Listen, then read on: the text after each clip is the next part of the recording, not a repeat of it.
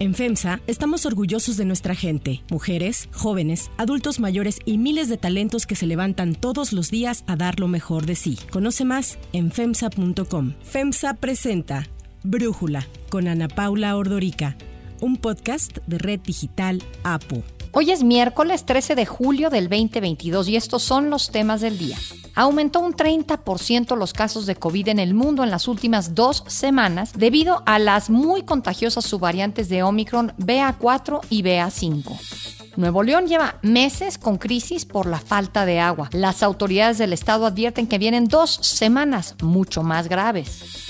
El telescopio James Webb reveló las primeras fotografías del cosmos profundo repleto de galaxias. Esto abre una nueva era en la astronomía. Pero antes vamos con el tema de profundidad.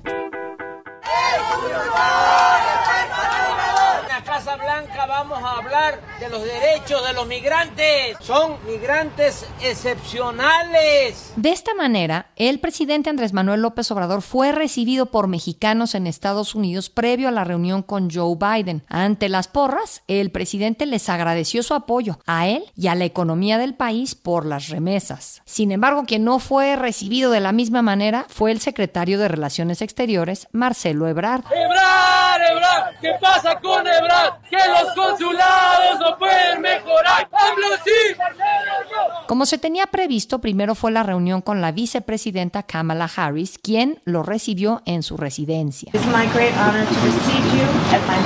presidente de México felicitó a los estadounidenses por elegir a una vicepresidenta honesta e inteligente. Después de estar con Harris, López Obrador y su esposa Beatriz Gutiérrez Müller llegaron a la Casa Blanca para su reunión con Joe Biden. Sin embargo, no fueron recibidos por él, sino por el jefe de protocolo Rufus Gifford. Andrés Manuel López Obrador le planteó a Joe Biden un plan de cooperación que incluye cinco puntos. Propuso garantizar el doble de abasto de gasolina en la frontera norte para que estadounidenses puedan abastecerse. El presidente presumió que por los bajos precios del combustible en México se ha permitido que muchos ciudadanos estadounidenses que viven en la frontera llenen sus tanques a mejores costos en México. El segundo punto fue poner a disposición de Estados Unidos gasoductos para transportar gas de Texas a Nuevo México, Arizona y California con lo que se podría proveer de energía eléctrica a 3 millones de personas. También planteó quitar algunos aranceles y trámites en el comercio de alimentos para bajar los precios de los productos. Además, invitó a Biden a iniciar un plan de inversión privada y pública que beneficie a los dos países. La última propuesta de López Obrador fue ordenar el flujo migratorio permitiendo la llegada a Estados Unidos de mexicanos y centroamericanos con visas temporales de trabajo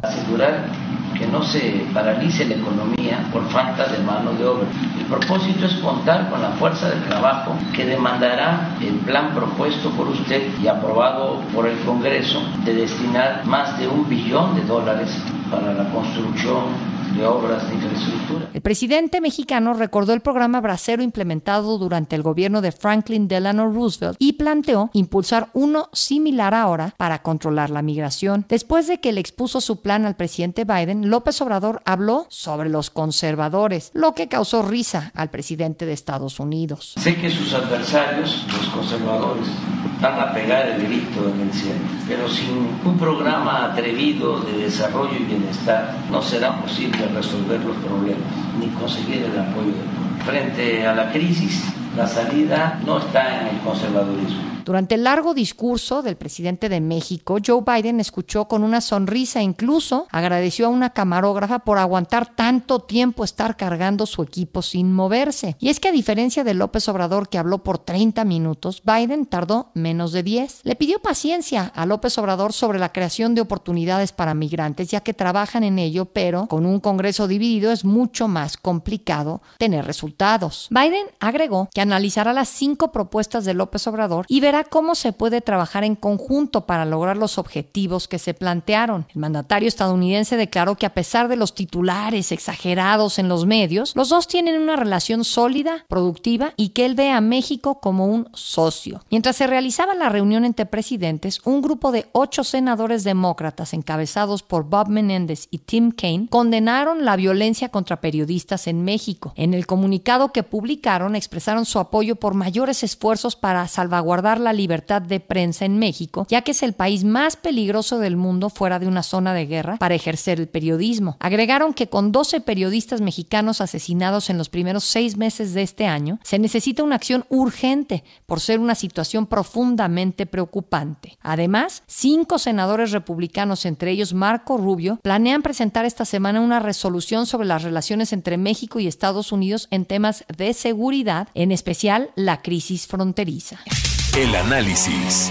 Para profundizar más en el tema, le agradezco a Lila Abed, consultora, analista internacional y directora adjunta del Mexico Institute en el Woodrow Wilson Center, platicar con nosotros. Lila, a ver, ¿cómo viste la reunión bilateral? ¿Qué te gustó? ¿Qué te llamó la atención? ¿Qué no te gustó? Pues mira, Ana Paula, este, yo creo que fue muy buena en términos diplomáticos. Cuando se reunieron ahí en público Andrés Manuel López Obrador y el presidente Biden, creo que dejaron claros unas propuestas importantes para la relación bilateral con enfoque especial en materia migratoria. Creo que fue una buena señal, eh, una señal preliminar del mandatario estadounidense cuando dijo que el año pasado se otorgaron más de 300 mil visas temporales a migrantes mexicanos, particularmente en Estados Unidos, y que posiblemente se podían incrementar este próximo año. También dejó muy claro las prioridades de Estados Unidos en cuanto al fentanilo, porque ha causado una crisis de salud pública con más de 100 mil muertes por sobredosis en el país. Y también mencionó pues este esfuerzo conjunto de combatir el crimen transfronterizo, pero también la trata de personas. Mencionó este incidente trágico en San Antonio donde murieron 53 migrantes. El presidente López Obrador propuso un plan que iba a ayudar a la oferta de garantizar abasto de gasolina en la frontera norte, un plan de inversión del sector privado público para fortalecer las cadenas de suministro. En este último punto sí me pareció un poco extremo por parte del mandatario mexicano debido a que pues sus distintas reformas y políticas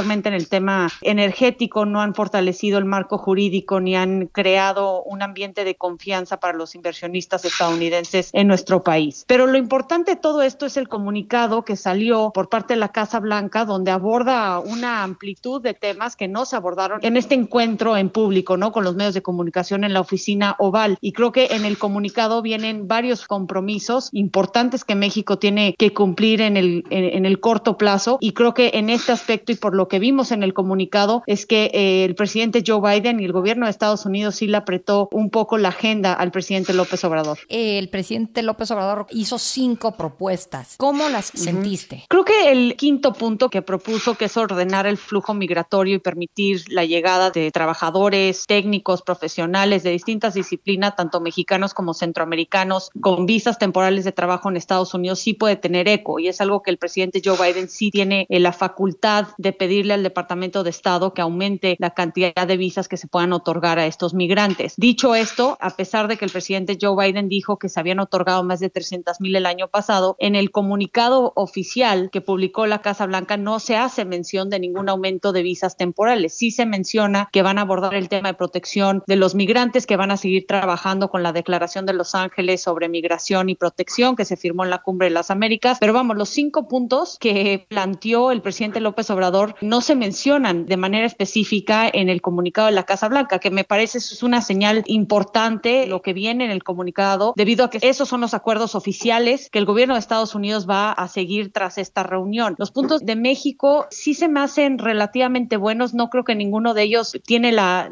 la posibilidad de reducir la inflación como tal, pero por parte de Estados Unidos y por el comunicado no parece que tuvieron mucha resonancia. Todavía el día de hoy se espera esta reunión con los empresarios Ahí, ¿qué nos puedes eh, comentar, Lila? Sí, de hecho he tenido ahí varias reuniones, Ana Paula, con empresarios que van a estar presentes en esta reunión del día de hoy. que vienen con mucho enojo en cuanto al ambiente económico de inversión que ha implementado el gobierno de la Cuarta Transformación. Están muy preocupados por medidas antidemocráticas del gobierno mexicano, pero más que nada eh, la falta de confianza que se ha generado por las distintas violaciones al Tratado de Libre Comercio, por distintas reformas políticas políticas del gobierno de López Obrador y creo que van con el afán de trabajar con sus contrapartes estadounidenses para tratar de reafirmar que desde el sector privado mexicano todavía existe este compromiso de respetar los compromisos del TEMEC y de seguir cooperando con Estados Unidos en un marco jurídico que sinceramente es muy poco predecible en México y se siguen cambiando las reglas conforme el gobierno le conviene. Y creo que esto manda una pésima señal para Estados Unidos y más allá de Estados Unidos para cualquier inversionista que quiera invertir sus recursos en nuestro país. Bien, Lila, pues muchísimas gracias por darnos tu análisis y por platicar con nosotros.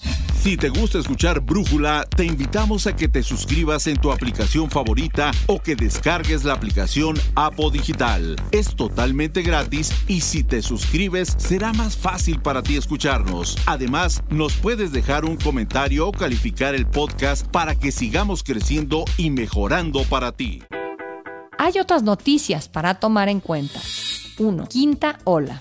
El aumento de infecciones por COVID en México y el mundo demuestra que la pandemia está lejos de haber terminado. Así lo aseguró la Organización Mundial de la Salud después de mantener la pandemia como emergencia de salud pública a nivel internacional. Esto dijo el director de la OMS, Tedros Adhanom. New waves of the virus demonstrate again that the COVID-19 is nowhere near over. As the virus pushes at us, we must push back. Y es que el número de casos aumentó un 30% en las últimas dos semanas debido a las subvariantes de Omicron BA4 y BA5, aun cuando tantas pruebas que se hacen en casa hacen pensar que hay todavía más casos que estos reportados. En Estados Unidos, las subvariantes BA5 y BA4 representan el 80% de los casos actuales, pero es la BA5 la dominante. Se ha advertido que esta subvariante podría causar la segunda mayor ola de toda la pandemia en Estados Unidos. Expertos han advertido que ambas presentan un escape inmunitario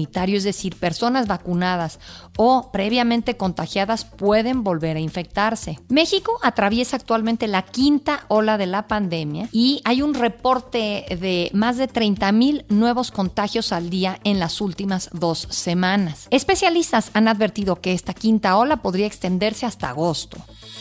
2.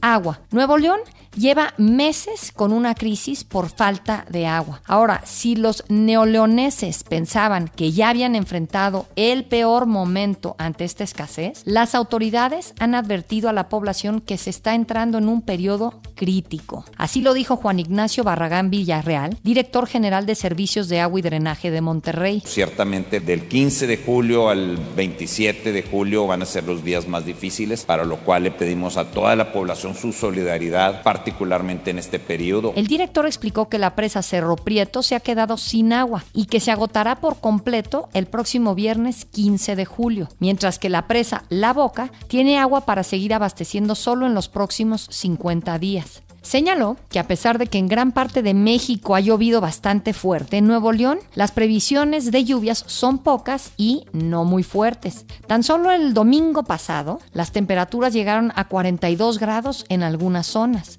Así, los habitantes de Nuevo León enfrentarán un suministro reducido en un periodo de altas temperaturas pronosticadas para las próximas dos semanas. Por su parte, el organismo empresarial que representa a los industriales de Nuevo León, la CAINTRA, aseguró que ante la escasez de agua están colaborando con las autoridades para ceder parte del agua que tienen concesionada. Los empresarios detallaron que el sector industrial ha aportado un total de 24.7 millones de metros cúbicos de agua, lo que equivale a más de 32.9 millones de tinacos o 2.5 millones de pipas. La situación en Nuevo León coincide con el decreto que se publicó ayer en el Diario Oficial de la Federación por el que se notifica el inicio de emergencia por sequía severa, extrema o excepcional en 26 cuencas del país para este año. 3. Astronomía. Después de seis meses de preparativos, la NASA reveló las primeras fotografías a color y de alta resolución del telescopio espacial James Webb, con lo que se abrió una nueva era en la astronomía.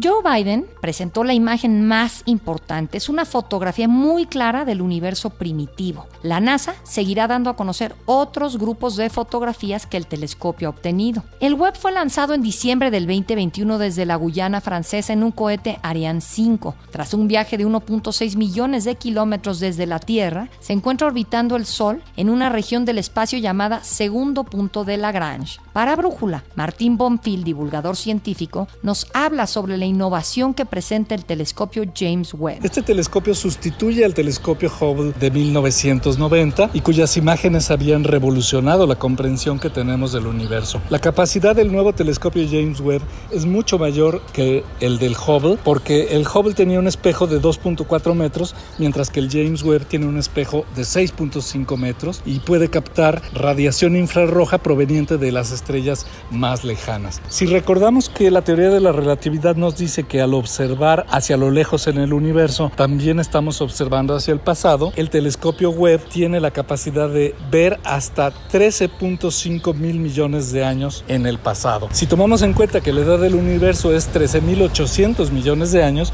nos daremos cuenta que el telescopio James Webb puede ver casi hasta el Big Bang. Por lo menos puede ver hasta la formación de las primeras estrellas y las primeras galaxias. El telescopio se centrará en el estudio del universo primitivo, la evolución de las galaxias, el ciclo de vida de las estrellas y la existencia y composición de otros mundos. La capacidad de ver los exoplanetas vecinos hasta las galaxias más lejanas del universo primitivo hacen del web una especie de máquina del tiempo que será capaz de captar la luz emitida poco antes del Big Bang.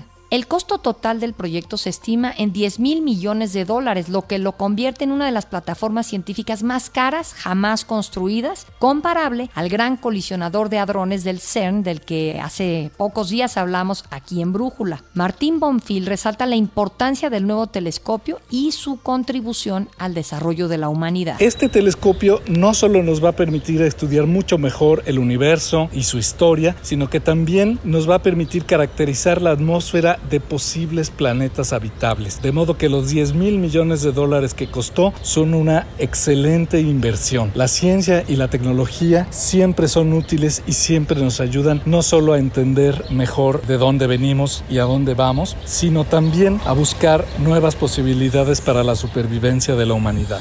Yo soy Ana Paula Ordorica. Brújula lo produce Batseva Feitelson. En la redacción, Airam Narváez. En la coordinación y redacción, Christopher Chimal. Y en la edición, Omar Lozano y Cristian Soriano. Los esperamos mañana con la información más importante del día. Oxo, Farmacias ISA, Cruz Verde, Oxo Gas, Coca-Cola FEMSA, Invera, Torrey y PTM son algunas de las muchas empresas que crean más de 245 mil empleos tan solo en México y generan valor como parte de FEMSA. FEMSA presentó Brújula con Ana Paula Ordorica, un podcast de Red Digital APO.